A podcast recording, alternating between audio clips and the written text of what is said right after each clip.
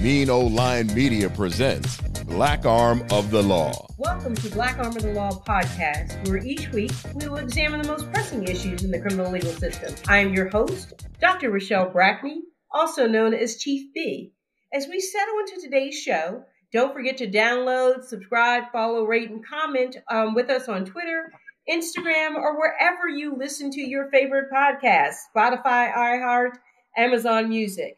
So let's jump into it today. I have two guests with me, brothers and brothers, who are part of an amazing, dynamic, literally technology revolutionary company called Force Metrics. And they are this up-and-coming, rising group and company, and they are a force to be reckoned with. Please welcome to the show, Shane and Andre McGregor. Welcome to the show. Thanks, Chief B. Thanks for having us. Thanks for having us. Absolutely. So we're going to do a little bit of background stuff before we start wowing the audience with what and who Force Metric is. And when I say we talk about the things that are most pressing in the legal criminal system and law enforcement today, technology brings with it both these wonderful ideas about how we can do things better, more efficient, and more equitable, but they also bring with it some hesitancies when we talk about Black and Brown communities. So before we get into the heart of all of this and the meat of all of this, you know, introduce the audience to who you are. Now I'm going to go with Big Brother Shane first, Andre, because, you know, we Black folk, we recognize there are hierarchies in siblings, regardless of any of our credentials. We still give homage to the birth order. Shane, introduce to the audience a little bit about who you are. Well, thank you, Chief B. My name is Shane McGregor. I'm the head of analytics and one of the co-founders of Force Metrics. My background, Andre and I are both born to Jamaican immigrant parents. I was born in New York, but early on in our life cycle moved to Colorado, where Andre was born in Denver. My sort of trajectory after high school brought me to Brown University, where I happened to meet your husband as well. I pledged Alpha, and he's an Alpha, and so that's an important aspect of what I bring in my experiences. After graduating Brown, though, I was fortunate to receive an Echoing Green Fellowship. And what that fellowship did was it provided me with seed money to start up a nonprofit organization called Technology and Learning. And part of that program, we had a group of young teenage computer programmers who were learning graphic design skills, learning how to design websites. And I'm extremely proud to note that my younger brother, Andre, was one of my first students. And so my trajectory has always been sort of on the educational side. After running the Technology and Learning program for 2 years, I went back to get my master's in educational technology from Harvard. And so I've served as the director of technology at PBS. And prior to starting Force Metrics, I worked with Scantron, the bubble sheet testing company, for 11 years. And at Scantron, I headed up their business intelligence teams. I worked in helping school districts analyze and create this holistic picture of student performance. And so we would take all of their grades, discipline, attendance data, their assessments, and help identify students who were on, you know, the right track to succeeding and those who were off track. Yeah, happy to go in further, but I'll let Andre go ahead and talk about his experience as well. Yeah, and before we get to Andre, so I'm telling you all now, if Brown, Harvard, 06, and PBS and Scantron don't start downloading my podcast, I'm going to come looking for some folk, okay? You done hit every top 10 of who needs to be downloading these type of podcasts to speak to our folks and our people. Andre, I'm not going to say younger brother or little brother because you are fire in this industry too.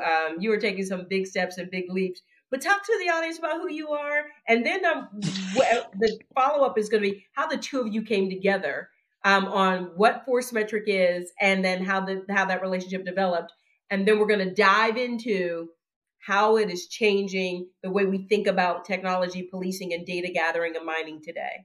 Yeah, I mean, you know, having Shane start before me at least covered the family side, but I think the thing that I dealt with on the Denver side is, we grew up in gangland. We were poor. I know what food stamps are like. I know what government cheese in the box looks like. I being 12 years old and having to start thinking about ways to support the family at 14 and a variety of stuff like that were very real. You don't really know what you're in until you're in it. And then when you get older and you can look back, you realize how much it actually, shaped you and for the better.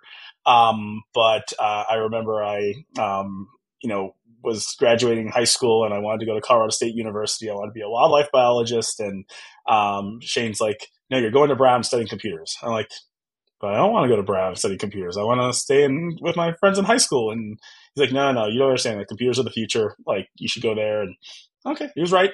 So like, Brown, and then I didn't know what I want to be when I grew up. So on top of computers, I was saying poli sci and biology and all the stuff there. I sort of wanted to get a full breadth of education on the liberal learning environment of Brown. But, after that was Goldman Sachs and Cardinal Health. And I got recruited by the FBI randomly, right? A phone call. We wanted to have you come in and take a test. And I took the test and I took another test. And then I took the physical fitness test and I failed because I'm a, computer guy with soft hands, right? And so I'm like, but I'm also A-type personality. And so I'm like, I'm going to pass this, which I did. And then the polygraph and got into Quantico and learned how to shoot a gun and take a punch and arrest people. And then they put me into Manhattan, started working counterterrorism because every new agent in New York City works counterterrorism, Italian organized crime, Bonanno and Gambino crime families, and then cybercrime. So hacking was a thing in 2008, 2009, NSA was monitoring, but no one was really investigating. So they pulled a bunch of us from the field that had technical backgrounds and made us the first national security cyber squad for the FBI. And, you got to work things like China, Russia, Iran, hacking Stuxnet. There are about 50 technically trained agents of 13,000 agents worldwide. And so I describe a technically trained agent as someone that can code and shoot a gun. There are about 50. And if you actually look at that sphere of how many were Black technically trained agents, there were 3 of us. Myself, Al, and Tim, you can name them. And so got to really understand the cyber side, but I was also able to do a lot of ancillary stuff as well. I was on the dive team. I was a firearms instructor, and it was really good opportunities to get away from the desk. But I was also a firefighter medic in my town for 12 years, so I did get to chase some 911 calls and respond to the New Jersey Turnpike and stuff like that. But then. Turned the badge ago in 2015, was, working on software in Silicon Valley and decided the next thing was Force Metrics. And it really was an idea after George Floyd and wanting to do more at an important time. So talking to the two of you, Ray, similar backgrounds, as you all know from our conversations, is, I grew up extremely poor as well. So I understand what that drive feels like. Much like you, Andre, I had never picked up a weapon before. I'm out of Carnegie Mellon University, and like, who's picking up guns coming out of there and learning how to deploy batons? And back then it was blackjacks or flapjacks. We didn't have tasers or OC spray or pepper spray. And you're right, learned how to take a punch and give a punch back in the day. Very few people who were college educated in our professions. And then more importantly, when the two of you come together, at some point you see something going on in the world and you're like, we can no longer sit in, and much like myself, you can't sit in Silicon Valley. You can't sit in Colorado and just stay on the sidelines anymore, particularly when you see what an entire institution is doing to poor folks. So it's not just Black and Brown communities. Poor people are policed very similarly to Black and Brown communities. Immigrant communities are policed very similarly. Indigenous communities, we don't even want to talk about the lack of engagement and authentic policing in our Indigenous communities or on our reservations. But you see something on TV unfolding. Shane, Andre, whoever wants to jump in there first, you see George Floyd unfolding in front of the entire world. And much like yourself, I'm aghast by it. And like, how do we get to the point where we can watch public executions of Black men on TV, and we're not moved to do something to affect the system? Yeah, I mean, I'll take that first. You know, the Monday after the video dropped is very memorable for me because I had an anxiety attack, and I didn't know that was what was happening. So I remember it was 8 a.m. and I was walking into my home office, and I remember I was like, oh, I feel very anxious, and like my heart rate's up a little bit, but I didn't really know what was going on at the time at all. And so I'm like, maybe I need to like just do some burpees or something just to get some energy out. And I'm trying to do that, and that didn't really work. And so I was like, all right, like maybe I'll go on a bike ride. So I actually changed into my like riding gear, and I was like riding, and I rode like 3 miles ironically down Martin Luther King Boulevard. And then I got to this intersection. I just started crying, like hysterically crying in the street. And I did not know what was going on. And like I now understand a little bit more, but at the time I had no idea what was happening. Like, why am I crying right now? No idea. And then my friend Diana, she calls me on the phone, just happenstance. And she was like, hey, you know, and my friends in college call me Dre. They're like, hey, Dre, I just, you know, with everything kind of happening, I just wanted to just call and, you know, see how you're doing. And I'm just, I can't talk. And she's like, wait, what's wrong? Like I hadn't talked to her in many, many, many months. And so she's like, wait, sit down, find a bench, now talk to me. And as we start talking, she's helping me to understand that I was battling being Black and blue. And that while George Floyd and I are very different people, that we had similar experiences in a variety of ways. And I say, you know, as blue, I've used force, wrestled subjects on the ground, pointed my gun. As Black, I've been pulled over well over 20 times, handcuffed 3 times, handcuffed, sat on the curb as a juvenile, and I have no criminal record. I went to an Ivy League school. I worked at Goldman Sachs, and I was an FBI agent, right? So sort of like, the confluence of all those emotions kind of came. And at the time, that same friend was like, hey, you should start writing out your feelings. And I'm like, well, I don't write. She's like, no, seriously, just like, you know, write out, you know, just open Microsoft Word and just start writing out what you're feeling. And I started writing, and I just wrote. And then I shared it with her, and she's like, you need to turn this into an op-ed. And so I had police chiefs that were calling me that were, you know, asking how we can be better in the community, how we can think better about technology and community engagement. And I just started asking questions like FBI agent. I just wanted to learn a lot more. And what I learned was that Silicon Valley has provided them with the hardware to feel successful, the license plate readers, the drones, the tasers, the video systems, but they still collect a lot of just data all the time from their 911 systems, their report management systems, jail management, e-citation, 311. And while a crime analyst can do stuff with it, a single person, that patrol officer, isn't getting that same level of quick information, but the public is expecting that they know all this information already. So there's a disconnect in the perception of what information they have access quickly to what the public thinks. And television was a major part that, hey, when you're watching television, you see how fast they can solve crimes and how cool the technology is. You're actually expecting that that's what your police department locally is doing. And so that's how Force Metrics started. And I'll punt it over to Shane, but we had to bring other people in and talk about data and storytelling with that data. And it's awful data because it's dirty and incomplete and typos. And yeah. So as Andre, you know, wrote this op-ed, one of the things that he noted was, you know, a time where I was actually with him in the car, and we were pulled over by New Jersey police, and you know, he says he's on the job. He pulls out his badge carefully, provides it to them. And, you know, these officers were skeptical about whether he was actually an FBI agent. And so this was part of that sort of just culmination of experiences, being Black and blue and not necessarily being given the same level of, you know, credence that a white officer might have. You know, for myself, I've always been on the community side, so, you know, seeing, you know, the incidences with George Floyd and the like, in which it just tugs at your heartstrings as to what are some of those things that we can do to improve the situation at hand. I think both Andre and I, our family, has an extreme respect for law enforcement, for also serving, you know, our sister's a nurse. My older brother, who's 2 years older than me, is retired Navy, spent 25 plus years in the Navy as a helicopter pilot. And so our family in general has always had sort of this, you know, movement towards service in general. And so when Andre was getting all these calls, one of those calls came from Denver. And so he and I went to Denver Police Department. We sat down with some of their crime analysts. We saw all of the disparate data sources that they had and no real way of searching that. And, you know, the light bulb sort of came on in me in terms of saying, gosh, this is exactly what we're doing on the Scantron side, where we're taking all these disparate data sets, combining them into a common data model, being able to provide analytics on top of it. And we could do the same for law enforcement. And so that's how I sort of became engaged with this whole effort that we started.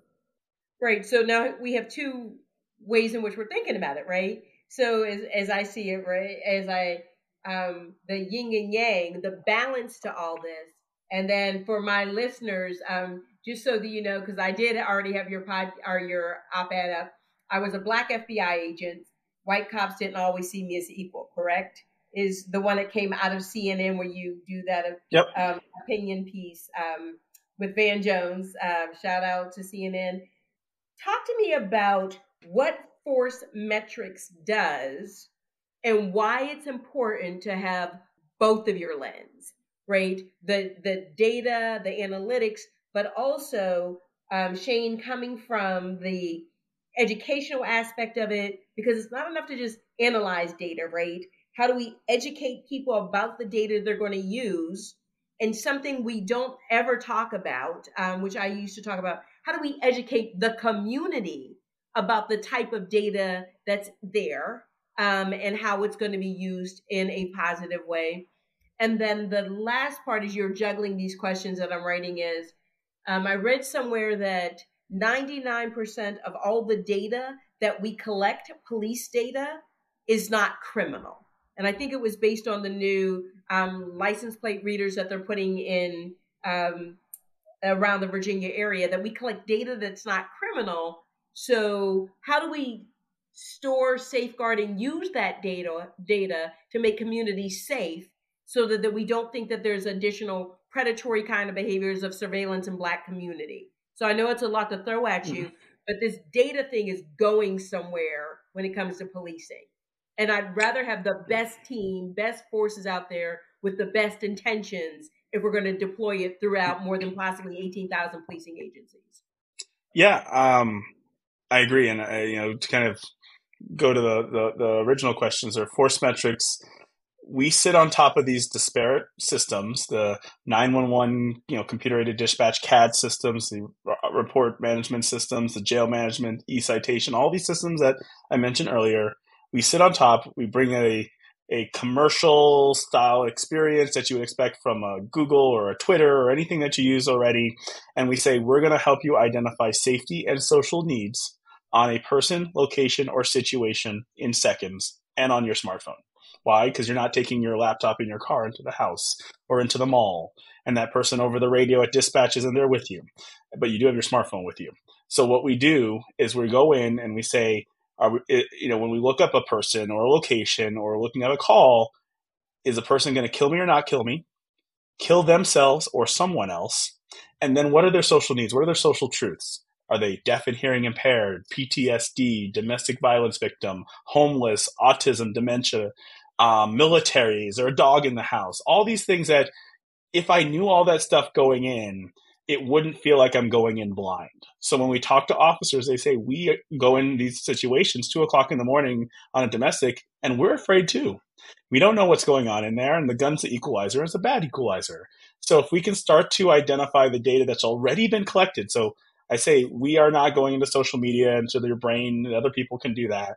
We are the Excel to a department's paper ledger.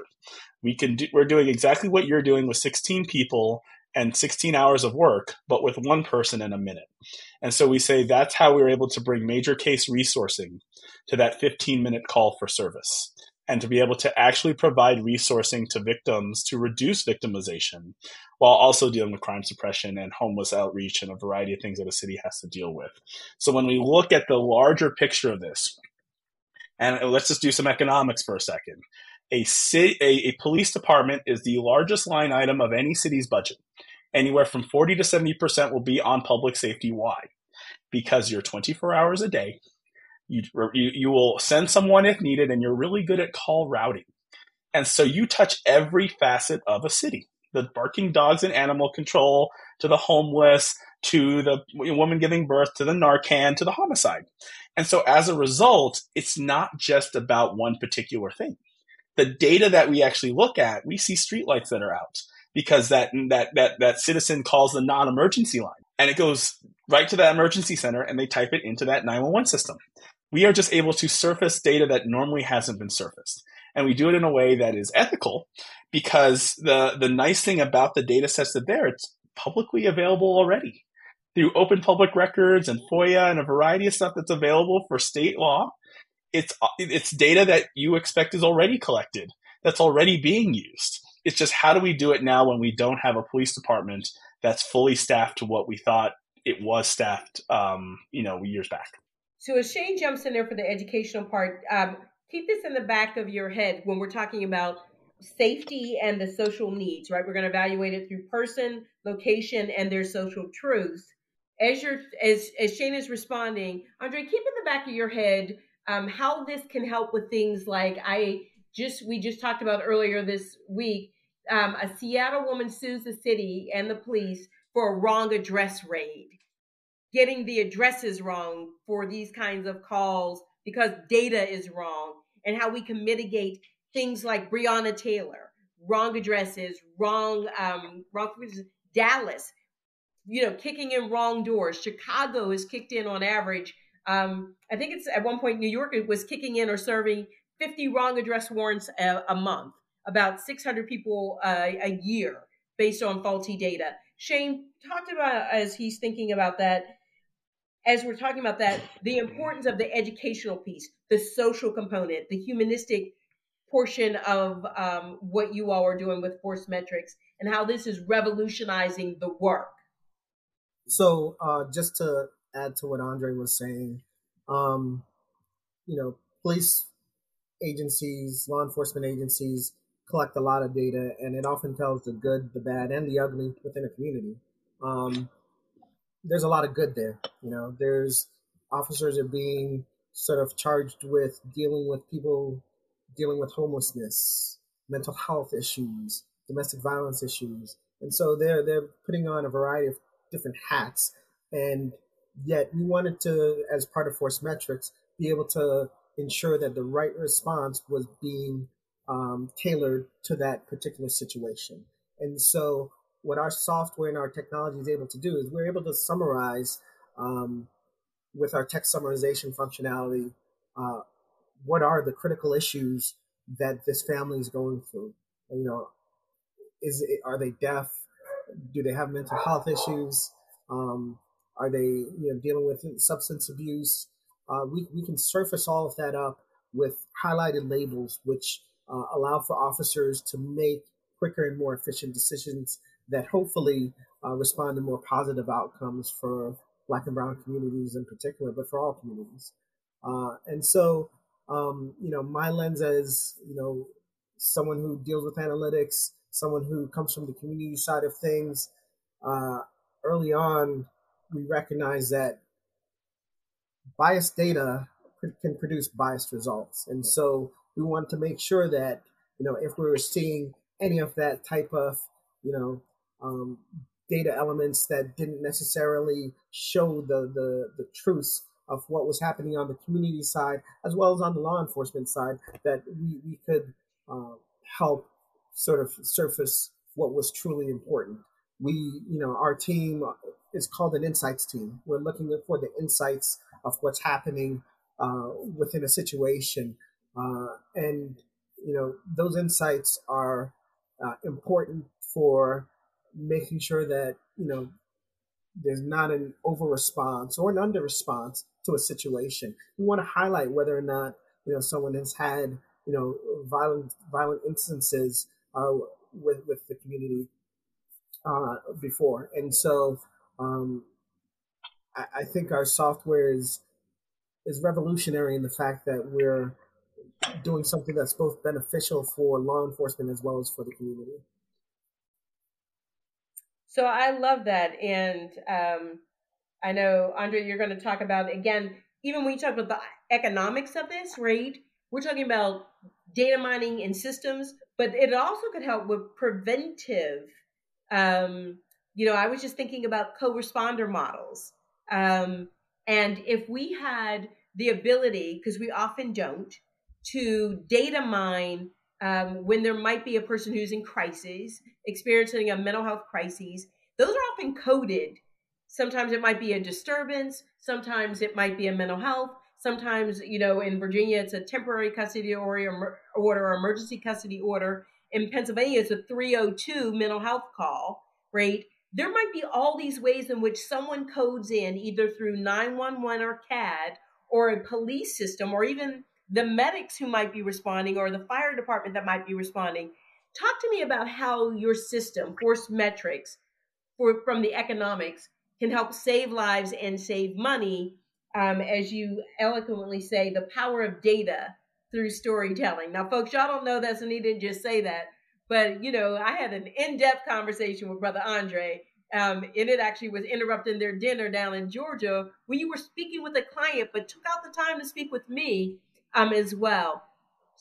Give me an example about how you're able to mine all of these different phrases and texts to create a story about an address or about a person that's much more accurate and reflective of the whole person, and tell a story versus we've been to the house 9 times, somebody might have had a gun, we're not sure, and we're not even sure who they're connected with.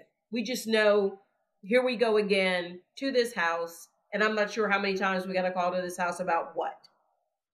Yeah, the thing that's important through all this is we tend to, and eloquently, I'll say, vomit data on our responders all the time and expect that they have the time to read while also driving fast and clearing an intersection and running into an emergent situation and needing to respond within a certain amount of minutes and make sure the scene is safe. There's a lot that has to happen, and I also have to read. So when you think about all the data that's collected, storytelling is the number one thing that you're trying to figure out. And so when we look at the data that we've collected in, and there's a lot of different sources that are there, the number one question that we say is, what's the story here? It's not just add more license plate reader data. I can add millions of data points in, but who's going to read that? How does it help the majority of people? And actually, quite frankly, how do you take a utilitarian approach to it? Because if it's for one person, but it doesn't help everyone else, then you've actually hurt potentially everyone else for the benefit of a single person within sort of that data story perspective. And so when you look at things like our application was used to identify kidnapped kids because the data is associated for that person's location in a single CAD 911 note that didn't surface as a police report because no report was taken. But then on the other end, we can identify kids and adults that have autism. And I say, because our officers do their job and they're writing a business record, that business record is stored and is a valuable record because it can be used against you both criminally and civilly. So there is some level of comprehensive information in there. We're just surfacing the stuff that normally when I'm scanning through really quickly looking for the good stuff, I can actually surface the things that may actually be really important to know. And then the thing is when you look at someone, and I could take someone that has dementia, autism, mental health, issues that surface, we see it over and over again on different calls because our police officers continue to do their job and they continue to write down what they hear and what they see into this business record. So now we have some level of a stronger truth. So sometimes on its own by itself, there's a concern about bias. And there's all biases. Human biases exist. But when I take the 911 call, the raw voice of the caller, and I'm combining it with the business record that's there, I have a stronger truth. I'm getting the community. I'm getting the police officer. And by the way, when I start adding more and more and more of both of those, now I get even closer to them. So when you're talking about sort of co-responder teams, now I can say, okay, who are my people that are having suicidal situations? I can start to trust my data a lot more. I'm not just saying it's one-sided. I'm not just saying it's the community voice. I'm also showing what someone saw, smelled, heard when they were there. And now I can say this person is ripe for diversion, intervention. We've had our application used to stop a school shooting. It doesn't get better than that. When they say, hey, call came, the police chief shared the audio, and we heard the audio on the call that came in. And they said, we went to Force Metrics. We saw that that phone number was attached to an unknown 911 event. That's what it was labeled. But they happened to have an address that was associated with that number. And they went to that address and they were like, and find the person. I say that because the chief then said, we would not have found that otherwise. There's nothing in the way that we would normally have looked at data in our normal systems that would have surfaced this unknown 911 event that would have got us there before we had to evacuate a school and have the news media and everyone's hands up, and you're dealing with parents. That's how we've changed the dynamic of this. And so revolutionary is one word. I think game changer – revolutionary is one word, but game changer is the other word. So I just was thinking about it. I know – you know, the whole co-responder model is a huge thing. And for our audience who doesn't know what a co-responder model is, there's been such an outcry that police are responding and criminalizing things like individuals who are unsheltered or homeless or experiencing a mental health crisis or experiencing drug and alcohol addiction. And the co-responder is you bring the appropriate person to that call with you, whether it's a social worker or whether it's a person who has advanced crisis intervention training. So even having the right information, the right address with enough, even if the dispatcher doesn't know that there might be some people in that home or residents in that home that might need additional support, it might not be the original caller. We have enough information that we dispatch proactively resources to a scene that may not even be called for or not a result of this initial 911 call that we're dealing to currently, correct? Correct. So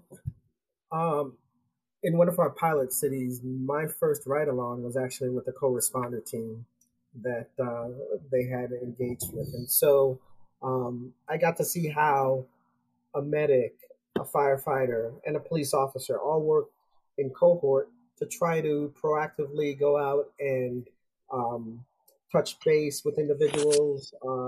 They were keeping this manual spreadsheet, though, of saying, okay, it's about 2 weeks. Perhaps we need to follow up with, John to see how he's doing. Well, one of the features that we soon developed after that was to be able to follow an individual. So if a call comes in and John's involved, that co-responder team would get notified and alerted that John's been involved with an incident, and they can follow up accordingly.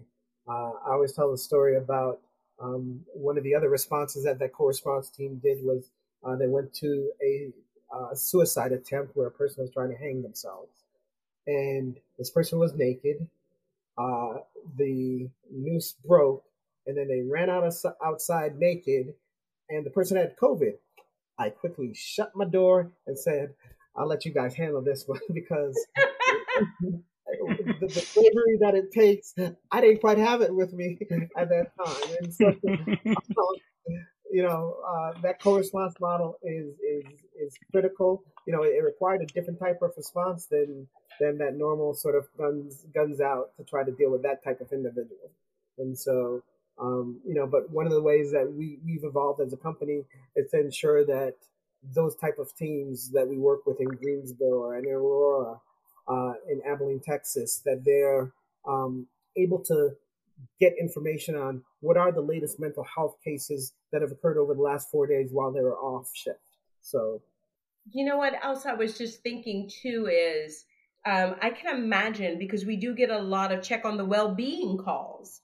And that means something simply like maybe it's a person who is more seasoned or elderly who may be living alone or experiencing dementia or Alzheimer's, and somebody lives in a different state. And so being able to put those kinds of information in, and how do we even create healthy communities around having all of that information? And I can imagine, if I was in a chiefing position again, using Force Metrics to do authentic, proactive community relations, like making sure we do well-being checks on our own. Not someone calling 911, but saying, I have a list of these seniors who are, you know, trying to live independently, don't have a lot of support systems here. But what does that feel like to have an officer just knock on their door, making sure they're okay, just checking in on them, creating a real sense of community? But also, a lot of the elderly often find themselves, they've fallen and they're laying on the floor for 2 or 3 days and nobody has checked on them. And the likelihood that they survive a fall when they're elderly, like creating this authentic community of proactive policing in a way that we've not thought about doing it before. Well, it's interesting because digging there, you all are the creative geniuses. I love that, because the way I look at this, and you mentioned it in the beginning, is that the majority of these calls are not criminal in nature. There's a lot of unknowns, or a police department. You call 911 because we were told that when you have a need and you don't know who else to call, call this 3-digit number and someone will come help you. I think early on, we've had a little bit more sort of understanding of it's some sort of, life safety, medical emergency that we call our house is on fire. That has changed now. We have people calling about their utility bills and a variety of stuff. So any help is sort of seen there. But in all seriousness, you have a world where people are looking to the government for help. And this is the phone number that we have taught society that if they call, that government will help. So now, but we've never defined exactly what that help would be outside of life safety, house on fire, medical emergency. And that's where we're having these co-responder teams and a variety of things that are coming out of this. I think we're going to see more teams that are coming out of this, which is, hey, now that this isn't just seen as all this data is criminal in nature and CJIS and things that make it hard to share. This is why, like in some of our cities, animal control uses our application, because the same information is there about the, bad dogs that could be harming people to the dogs that have been abandoned, down to code enforcement and hoarding houses where we don't want to find somebody had died in there as a result of that. And so when I look at sort of the community side, it's not even proactive policing. It's just proactive community support, because now at this stage, I don't think it needs to be an officer that's doing it. Sure, we can have the data collected and still use that same mechanism, but now we can just carve out that data, carve it out and have it to the other agencies to use. The Parks Department can actually have access to the same data and go do things that are specific to their function. They get taxpayer money just the same. I love this. Shane, speak to this one part, and I know Dre, and can I call you Dre now? I mean, we talked up. Can I call you Dre? Yes. Of course. So Shane, speak to this, and I know Andre and I talked about it. How might the community use this system too, right? Because this is taxpayer money. And then I'm going to wind it up because, I'm going to let you go about, and some folks got some other stuff to do except chat with me and geek out with me all day. How might the community use this in terms of having access, transparency, and even oversight? An educational, a civilian review board, or even a citizens police academy. How might they use Force Metrics to meet the needs of the community to engage better with the police departments? So there are a couple things that we look at.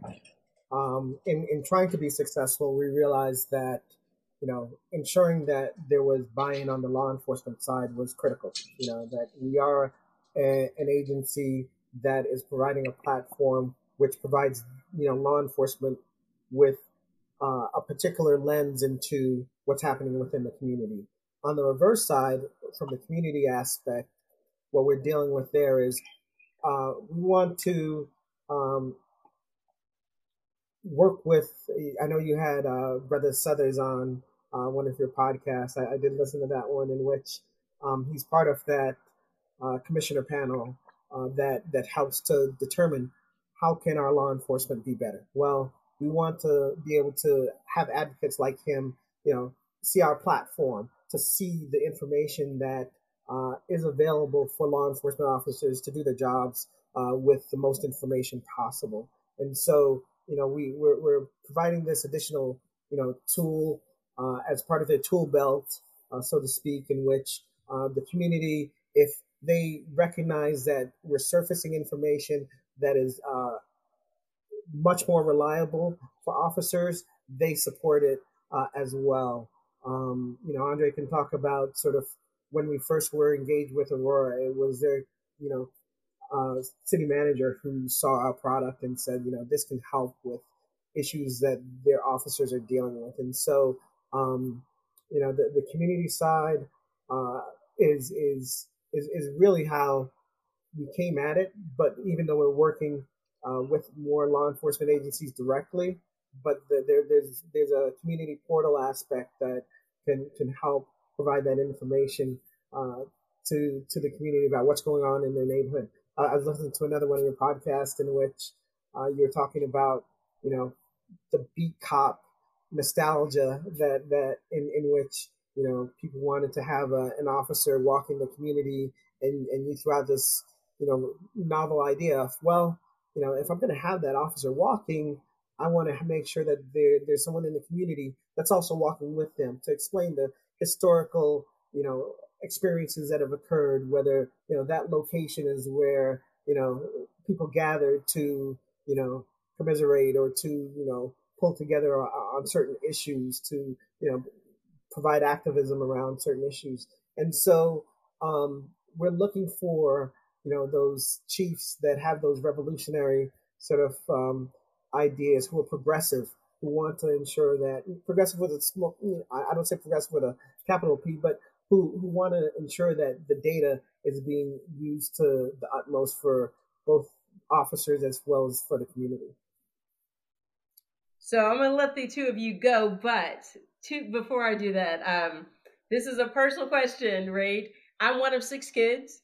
I can't imagine working with so I have 4 sisters and a brother. So brother, we're just going to discount him. Sorry. That's what we do in our family. There's 5 girls. He's the oldest. He's fine. He'll deal with it, right? Yes, I will. Talk to me. And it sounds like your sister is the only female, right, with 3 brothers? Yes. Yeah, so talk to me about what is it like working with your sibling, right? And then either of you jump in, and then when it comes to Force Metrics, what are the moments that you're most proud of? And then we're going to wrap it up with, listen, how do we get in touch with you, right? We're not just going to put this up there. We're going to drop this. There are 18,000 policing agencies out there. How do we get Force Metrics in the other 17,999? Or no, I know you have more than that, but how do we get you out there in everyone? Because I believe in this system, and would be hiring y'all, whatever the conflict of interest were, after we cleared it with attorneys. About what the best product is. I mean, this is a sole source, if I ever have seen one, kind of a contract. So let me start, and then I'll let Andre finish up. Andre's 10 years younger than me. You know, for the most part, you know, going through high school and those elementary years, it was myself and my older brother who were, I don't want to say constantly battling one another, but, you know, had the typical sibling relationship. When I moved back to Denver after graduating Brown, I was working with Andre. Andre actually took over the program that I started, working with the community center, helping provide refurbished computers to members in need. You know, and so I entrusted him to sort of continue to flourish. He was on the front page of the USA Today as a computer whiz kid in high school. And so, you know, those type of moments, when we talk about, gosh, how's it working with your sibling? I've been working with them for, you know, 20 plus years, technically. We've worked together in consulting capacities, knowing that we have offsetting sort of skill sets that help one another. And so that I think that's what allows us to truly thrive and work together where, you know, not everyone can work together. Uh-oh, folks, when we say Pampers and pacifiers, they're not lying on this one. Dre, you jumping in? Yeah. I mean, I appreciate the ability to really have an impact on cities that I didn't expect we were going to do. I mean, we started this out as just a response to an awful video that led to some emotions and some phone calls, right? Like, we now have a technology that, yeah, we started out saying safety and social needs, and that's a very important thing that we want to do. But we now hear departments say, you're selling it wrong. Those things are very important to us, but you bring efficiency in a time where we don't have enough people, where the amount of need just keeps growing and we don't have enough people. So you make it easier for us to get off scene, to go to the next scene, or for me to reduce the amount of time that I need to talk to someone to hear their story, not dismissing them, but to say, I already spent the time to learn, and I don't need you to recreate and re-traumatize yourself through whatever horrific story that you need to tell me. Yeah, didn't expect that. Didn't expect that records clerks would be using it to reduce the amount of time for public records requests and FOIA, and being able to pull information for the public to get transparency, because that is one of the biggest hindrances of a city, is the ability to respond to those public records requests, or to be used for professional standards or city and county attorneys to be able to look into those complaints, to make it quicker to adjudicate that information, so that the public is not wondering what you are doing, or for public information officers or even chiefs at city council to say that we don't have to say, we'll get back to you when a question is asked, that I have to have someone else go pull that information for me. I can do that as the chief.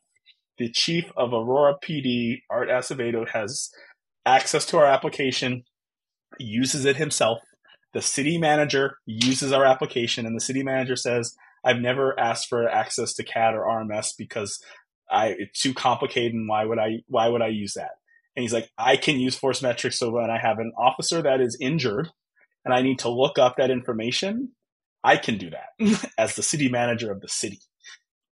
Did not expect all of these different use cases. So if we're talking about accountability and transparency, if we're not giving the tools for our leaders to be able to go direct to get the information that they need to be able to respond to that person at city council and public hearing, then we are not doing our job.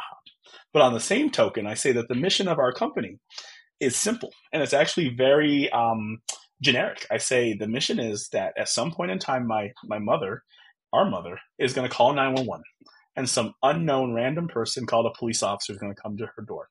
And if we're not doing everything in our power to provide that officer with all the information for them to stay safe and make a safe decision and keep my mother safe, then we didn't do our job. And everyone's got that same mother. Everyone's got that same story. So it's simple. That is exactly what impact I was expecting that our team would build. And they've done it. It's not any single person in this company, because you have to have a company that looks like the community that it wants to build technology for. And so I'm blessed to have a solid founding team. I'm very blessed to have solid engineers that could do so many other things and could go to Silicon Valley and build software and make lots of money on ads and sales, but would rather do it for public safety and the community good. Well, folks, this is Force Metrics. Again, I said a force to be reckoned with.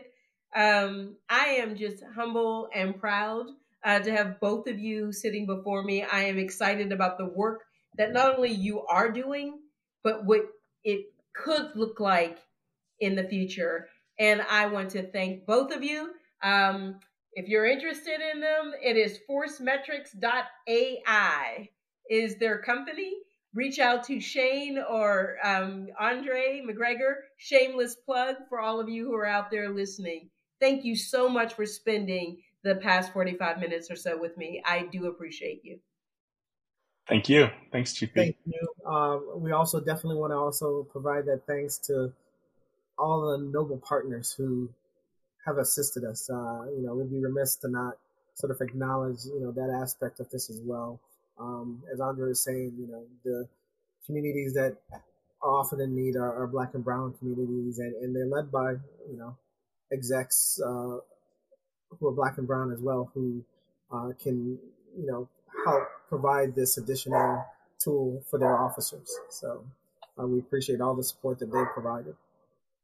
And so, The shameless plug I will say is we're looking for that flagship city in the next state that needs software like this. And so, you know, for the price of a crime analyst or even less, we can make that happen, and happy to do. And you know what? So that's it, folks.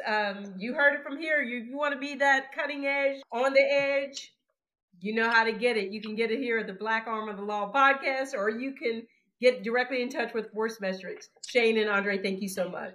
So as we slip into the end of shift report, and with these two amazing, we're talking full package, individuals as well as a program, as well as a software system.